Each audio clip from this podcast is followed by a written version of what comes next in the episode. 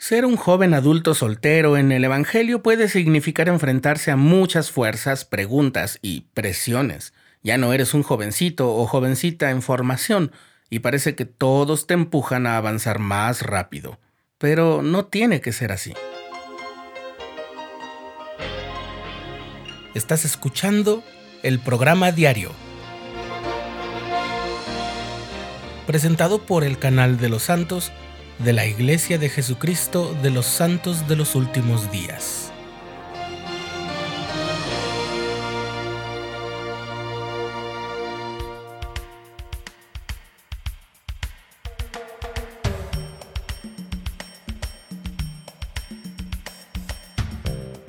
Ser un joven adulto que se esfuerza por vivir el Evangelio en la Iglesia de Jesucristo de los Santos de los Últimos Días a veces es vivir entre dos mundos, el de la adolescencia, azotada por los vientos de los impulsos y el descubrimiento, y el de la vida adulta, el matrimonio, la paternidad y los llamamientos en la iglesia.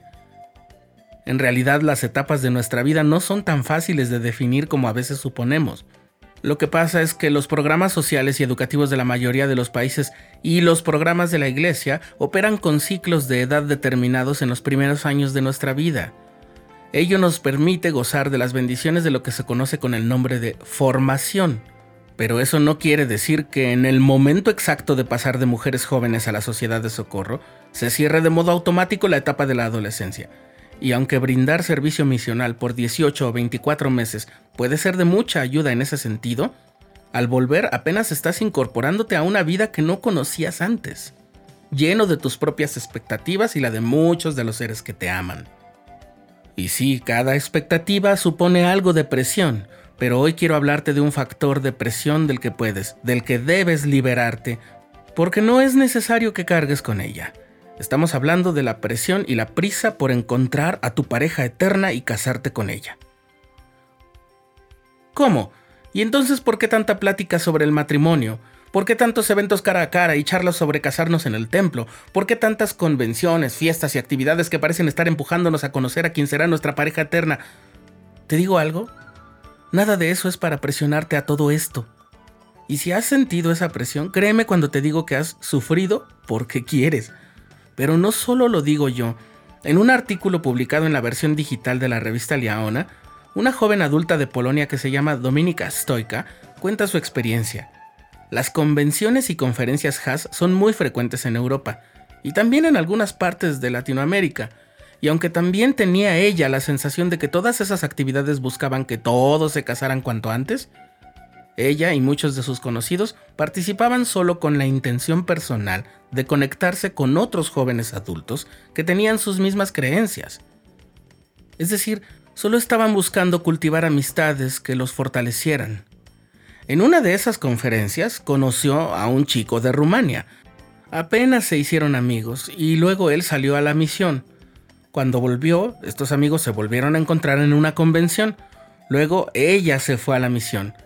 Cuando volvió, tuvieron una oportunidad de conocerse en persona y también a distancia, y su amistad creció gracias a lo mucho que platicaban. Doménica cuenta que no pusieron ninguna presión sobre esa relación.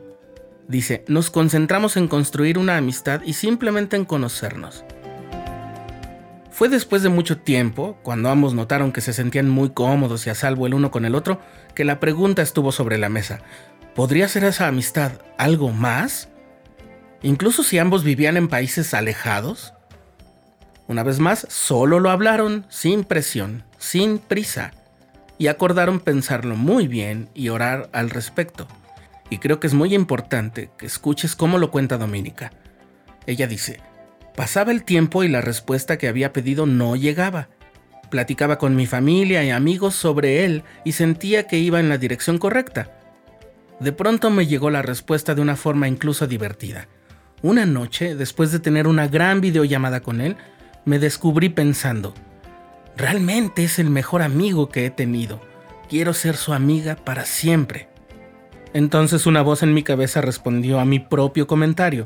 Bien, entonces tienes que casarte con él. Supe que mi Padre Celestial estaba sonriendo por mi relación con él. Hasta ahí el relato de Doménica. No te vayas a confundir. Si reduces el relato en exceso, vas a decir que estos jóvenes adultos que se unieron en un matrimonio en el templo se conocieron en una convención. Pero si lo cuentas así, estás dejando de lado que nunca hubo una presión. Desde que se conocieron hasta que decidieron hacerse novios, pasaron seis años. Ellos vivían en diferentes países, cada uno sirvió su misión en tiempos diferentes, no se presionaron, no se precipitaron, y solo se dedicaron a conocerse y ser ellos mismos. Incluso nunca estuvieron pensando en llegar a ser novios, no se veían el uno como la pareja del otro. Eso llegó después de mucho tiempo. Ahora volvamos a lo que cuenta Doménica. Ella se pregunta, ¿fui a esas conferencias Haas para encontrar un marido? No. ¿Creía yo que alguno de los chicos que conociera allí se convertiría en mi esposo? No. Lo que hice fue quitarme la presión de encontrar con quién casarme y solo fui a esas convenciones para conectarme con otros y hacer amigos, y eso fue lo que hice. La presión de encontrar a nuestro compañero eterno puede sentirse muy real, pero de verdad no es necesaria, no hay ninguna prisa. La vida no se trata de casarnos porque sí, sino de convertirnos en la mejor versión de nosotros mismos y dejar que Dios prevalezca en nuestras vidas. Así iremos dando cumplimiento al plan que Él tiene para nosotros, porque de hecho de eso se trata, de que tengamos gozo. Por eso se llama el gran plan de felicidad.